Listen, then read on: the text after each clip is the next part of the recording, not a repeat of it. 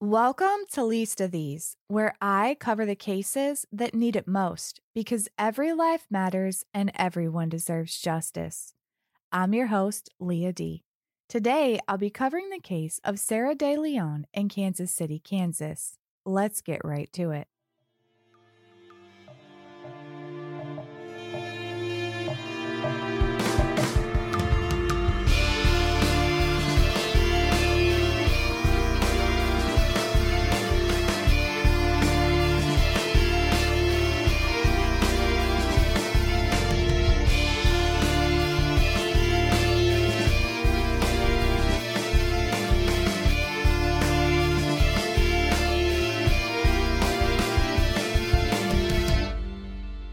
On December 29, 1989, just before 10 a.m., a train conductor in Kansas City made a horrifying discovery along an isolated area of tracks near Interstate 435.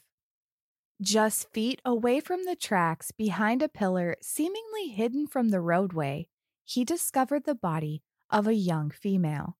It was obvious that she had been attacked and violently murdered. Authorities were alerted, and the Kansas City, Kansas Police Department responded to the scene. Officers were able to make an identification pretty quickly. The young woman was 18 year old Sarah DeLeon. According to an episode of the DNA of Murder, one of the responding officers was 19 year old police cadet in training Jeff Cheek. Jeff was almost the same age and had gone to the same high school. And while he didn't know her, he remembered passing her in the halls and recognized her immediately. And from the very moment he responded to that scene, Sarah's case deeply affected him. He had the same questions everyone had. Who would want to hurt this beautiful young woman, so full of life? And why? The scene was processed for clues, and there really wasn't much. It was obvious that someone had drug her body from the side of the roadway around the piling in an effort to conceal her. But aside from several pools of blood and drag marks, there were no clues left behind. It didn't appear that Sarah had been attacked at this location. But it didn't appear she had been attacked at the scene where her car had been found either. You see, just hours before Sarah's body had been found, Kansas City police had found Sarah DeLeon's black Ford Mustang abandoned near the I-70 overpass at 1:50 a.m. after being spotted by a passerby. And while it was suspicious to find a perfectly good car completely abandoned, there were no signs of a struggle. There was no blood, and the car hadn't been ransacked. It was almost as if someone had just parked the car and walked away. Almost. There were two things noted about the Mustang. One, there was about a softball sized rock found in the car on the driver's side just inside the door, a few inches in front of the driver's seat, which is an odd place for a rock but there was no blood found on the rock, nothing that screamed foul play. The second thing noted by investigators was that the rear bumper had visible damage. It appeared as if Sarah had been rear ended. Investigators referred to the impact as a bumper rub, according to that episode of the DNA of murder. The damage wasn't major, certainly not enough of an impact to alter the car's ability to function. It was more like a fender bender, with a small dent and scratch marks. The car was completely drivable. But this must have set off alarm bells for investigators, because, according to the Daily Beast, there had been a rash of bump and robs in the local area around the same time Sarah had been murdered. And what exactly is a bump and rob? Pretty much exactly what it sounds like. Someone bumps into your car with their car from behind, and when you get out, they drive off in your car. Only Sarah's black Mustang had been left behind. If the objective was to steal Sarah's car, why was the car still sitting there under the overpass? And why would someone whose motive was to steal a car go through the trouble of abducting Sarah, murdering her, and then driving her to a secondary location in an attempt to hide her body? That seems like a whole lot of trouble to not even take the car. But who am I and what do I know? And beyond the fact that Sarah's car hadn't been taken, when the medical examiner performed the autopsy, it appeared that there was a level of passion in the attack. According to the DNA of murder, Sarah had been stabbed over 26 times in the neck, back, and chest, with a cluster of stab wounds to the left side of her neck. The autopsy report, which was obtained by the Daily Beast, stated in part The neck presents evidence of multiple stab and laceration wounds. Toward the front, they are more deeply penetrating until a large, irregular gaping wounded area is noted, some two to three inches in greatest dimensions, characterized by ragged cut edges widely opened with exposure to the skeletal muscles of the neck the left carotid artery has also been widely opened. Another wound to her chest was so deep it nicked her heart. And the stab wounds on her back were post mortem. According to CBS News, Sarah had also suffered a significant head injury during the attack. It appeared Sarah had been surprised by her attacker, since there were no defensive wounds noted in the autopsy report to her hands or arms. Had it been a blitz style assault, giving her no time to react? Had she been struck in the head first, rendering her unable to fight back? There were so many unanswered questions, but one thing was certain Sarah's attack was up close and personal, and it was brutal. It just didn't make sense for a simple bump and rob. Besides, no other bump and robs in the area had ended in murder. Was it possible whoever had killed Sarah had tried to mislead investigators by making it appear to have been a bump and rob gone wrong? I mean, hell, the whole town knew about the recent carjackings. Did the perpetrator think police would write it off as another bump and rob and that would deflect attention from them? Investigators spoke with Sarah's family and friends to learn who Sarah was and piece together the hours leading up to her murder. According to an episode of Dateline that aired in February of 2017 titled Fury, Sarah DeLeon had finished her first semester of community college just before she was murdered. Her mom, Gail, described her as a good girl who was very health conscious and didn't even drink caffeinated beverages because they were unhealthy. A young woman with dreams of working in the travel industry and learning about other cultures. She was a leader and a trendsetter who marched to the beat of her own drum and didn't give a wrinkled rat's ass about what other people thought. Sarah was incredibly close with her baby brother Matt. The two were only 14 months apart, and she was the sister that Matt looked up to and respected. Her mother stated that everything in Sarah's life was coming together college, friends, and a serious boyfriend she had recently introduced to her family. In fact, Sarah had been dating the man for about six months, and roughly 48 hours prior to her body being discovered, he had gone with Sarah to her mom's apartment for a Christmas party. Her family thought he was nice and that he and Sarah seemed to get along, and she seemed happy. Her mother had no idea that when Sarah left that Christmas party, it would be the last time she would see her daughter. She had no clue that the huge hug Sarah had given her before she left would be her last hug. Or, as Sarah said, I love you, Mom, it would be the last time she heard those words from her daughter. And while Sarah had just been at that Christmas party with her family, they weren't the last people to see her alive. As investigators continued to arrange the puzzle pieces of Sarah's last hours, they learned the last known person to see her was that boyfriend, Matt Euland. Sarah's best friend Alice would later sit down with Paul Holes on the DNA of murder, as she had with the Kansas City, Kansas police, and recount what she knew about Sarah's relationship with Matt Euland and the events just prior to Sarah's death. She recalled that Sarah loved Matt and that the pair were happy.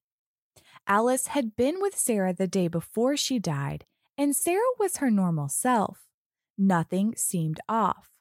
She had driven her to the airport to pick up a boy Alice was seeing, and after they had all went back to Alice's mom's house and had lunch.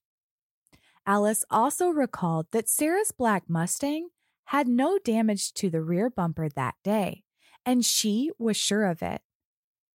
How was she so sure? Because Sarah had a habit of locking her purse in the trunk of her car.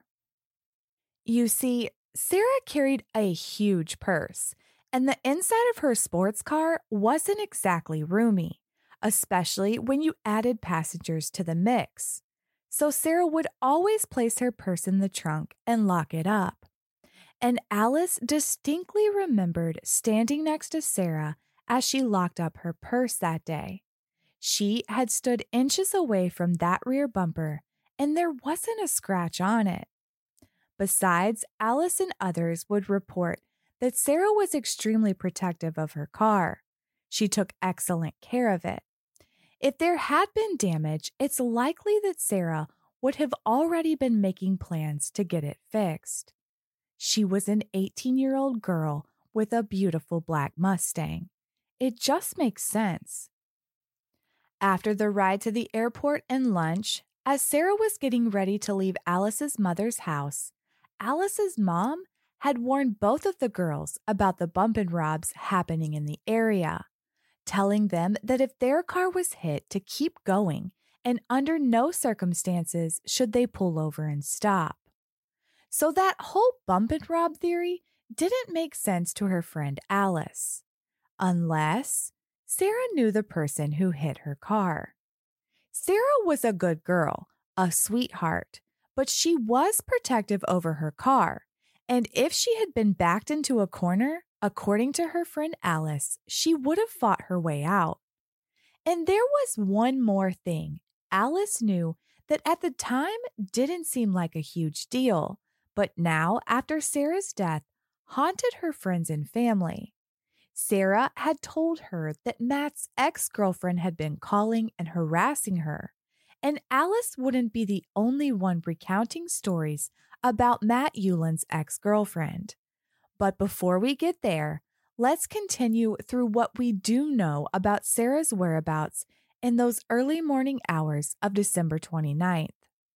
Sarah DeLeon had given her friend Alice a ride to the airport. They had come back to Alice's mother's house, had lunch, and Alice's mother had given the girls a warning about the recent carjackings in the area.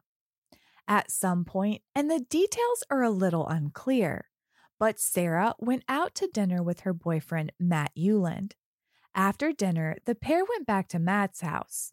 According to the Daily Beast, it was the last night of Christmas break before Matt had to head back for classes at Kansas State. Of course, Sarah and Matt wanted to soak up as much time together as they could before he left, so they hung out at Matt's house until about 1:30 a.m. That's when, according to Matt, Sarah got in her car and left. Matt's mother corroborated his story and said that Matt hadn't left the house that night after he had said goodbye to Sarah. Sarah was on her way back home and was just a mile away from making it there when whoever had rammed into the back of her car near that I 70 overpass hit her. We know that police responded to the scene at around 1:50 a.m. in reference to Sarah's abandoned car, leaving a 20-minute window of time between when Sarah was last seen leaving Matt's and her car being found abandoned. That fact, coupled with the lack of blood and no indication of a struggle at the scene where the car was found made it extremely likely that Sarah had been attacked and abducted in a matter of minutes. And even as violent as the attack had been, the perpetrator had left almost nothing behind in the way of clues. It was such a small window of time, which led to the question had someone been watching Sarah, waiting for her to leave Matt's house, stalking her and waiting for an opportunity to strike? As the investigation continued, a story emerged about threats made against Sarah. According to Dateline, as the teenagers around town told it, they had heard a story about a girl who had asked a male friend to put something in Sarah's drink to drug her. And then, and I quote, cut off her pretty little fucking hair. Who was this girl threatening Sarah? It was none other than Matt Euland's ex girlfriend, Carolyn Coon, the same girl Sarah's friend Alice mentioned who had been harassing Sarah. And this story about drugging Sarah and cutting her hair would be corroborated later in court by the male friend Carolyn had tried to convince to attack Sarah. He would later testify that Carol asked him to lure Sarah out of the house, get her drunk, and cut off all her hair in the weeks before her murder, which he obviously refused to do. And according to the DNA of murder, Carolyn herself confirmed this story in an initial interview with police, but said she was joking when she said she wanted to cut off Sarah's hair. And this wouldn't be the only story told about Carolyn Coon and threats and attacks on other women she saw as rivals, not by a long shot. But months passed and Sarah's case grew cold. Matt Euland picked up the pieces and moved on with his life eventually getting back together with Carolyn Coon. I mean, she was there for him, there to comfort him and help him through his grief. And she had been from day one. According to the Daily Mail, she had shown up at his house the very day Sarah was murdered to tell him how sorry she was for his loss. The old flame was rekindled, and Carolyn seemed completely devoted to Matt. So much so that six months after Sarah's murder, she registered at the same college, Kansas State, so she could physically be there for Matt Euland. For whatever reason, the relationship didn't work out though, and at some point, Matt and Carolyn broke things off. She moved on with her life, and so did Matt. They lost touch, and years would pass before Matt would hear from Carolyn again. But there was no moving on for Sarah's family. Their lives had forever been changed, and they had no answer as to why or who had taken Sarah from them. Whoever was responsible was still out there living their life, while they struggled to get through the days without their girl. Years passed, but they weren't giving up. They tried to keep her name in the news, going on TV shows and holding vigils in honor of their sweet Sarah. But despite their best efforts, there was no major movement in Sarah's case for over 20 years. Until there was. And it all began, according to Dateline, in January of 2014 when Jeff Cheek was at home and had the TV turned on. Y'all remember Jeff, right? He was a 19 year old police cadet in training who had initially been one of the responding officers way back in 1989 when Sarah's body had been found. Fast forward 25 years, and Jeff was no longer a cop. He had retired and was working as a corporate security consultant. But he had never forgotten about Sarah. In fact, over the years, and while he was still working for the Kansas City, Kansas Police Department, he had frequently asked the detectives assigned to Sarah's case about the status of the investigation, each time disappointed that no one had been held accountable for the brutal murder of this young woman. Jeff had never forgotten the horror of what he had seen that night as a young officer. 25 years later, as he was home about to doze off, he heard a familiar name come across the airwaves of the TV Sarah Jo DeLeon. It was a news story about a vigil for Sarah, marking yet another anniversary of her murder, a murder that was still unsolved. The memories flooded his mind. How could Sarah's case remain unsolved after all these years? Jeff found Sarah's brother and mom and offered his services to them for free, not charging the family a single dime. Later stating to Dateline, I feel so bad because my old profession, something that I used to represent, has let these families down. How dare I take any money from them? It's said that even in the most tragic of circumstances, if you look hard enough, you can often find a hero. Jeff Cheek, as you will learn, is most definitely a hero. And Sarah DeLeon's family needed someone to step up. Jeff would be that guy. He would launch his own investigation and arrange the pieces of a 25 year old puzzle. And soon a clear picture of who Jeff and the police believed was responsible would emerge. It would take years and a trip across the Kansas River to Independence, Missouri, and the homicide of another beautiful young woman to put the puzzle together. But that's another story for another day, because unfortunately, we're running out of time. But I do want to leave you with this. Matt Euland did hear from his ex girlfriend Carolyn again. According to the DNA of murder, after years with no contact, Matt's phone had rang in 1994. On the other end was Carolyn Coon, and she was calling Matt to tell him that there had been another homicide. And police thought she was responsible. Carolyn, of course, claimed that she wasn't and the police were just incompetent. Matt recounted to Holes that he was confused. Why, after nearly five years, was Carolyn calling him to talk about a homicide? What in the fresh hell was happening? Now, way back when, Matt never thought his ex girlfriend Carolyn had anything to do with Sarah's murder. I mean, he'd gotten back together with her, and she seemed so sympathetic. Never once did he think she was capable of brutally murdering Sarah. That was until that phone call in 1994. As Carolyn went on to describe another homicide and the fact that the police were looking at her, the memories came rushing back and the confusion about why, after all this time, Carolyn was calling him made sense. As he hung up the phone, he thought to himself, I see. And he understood why she was calling.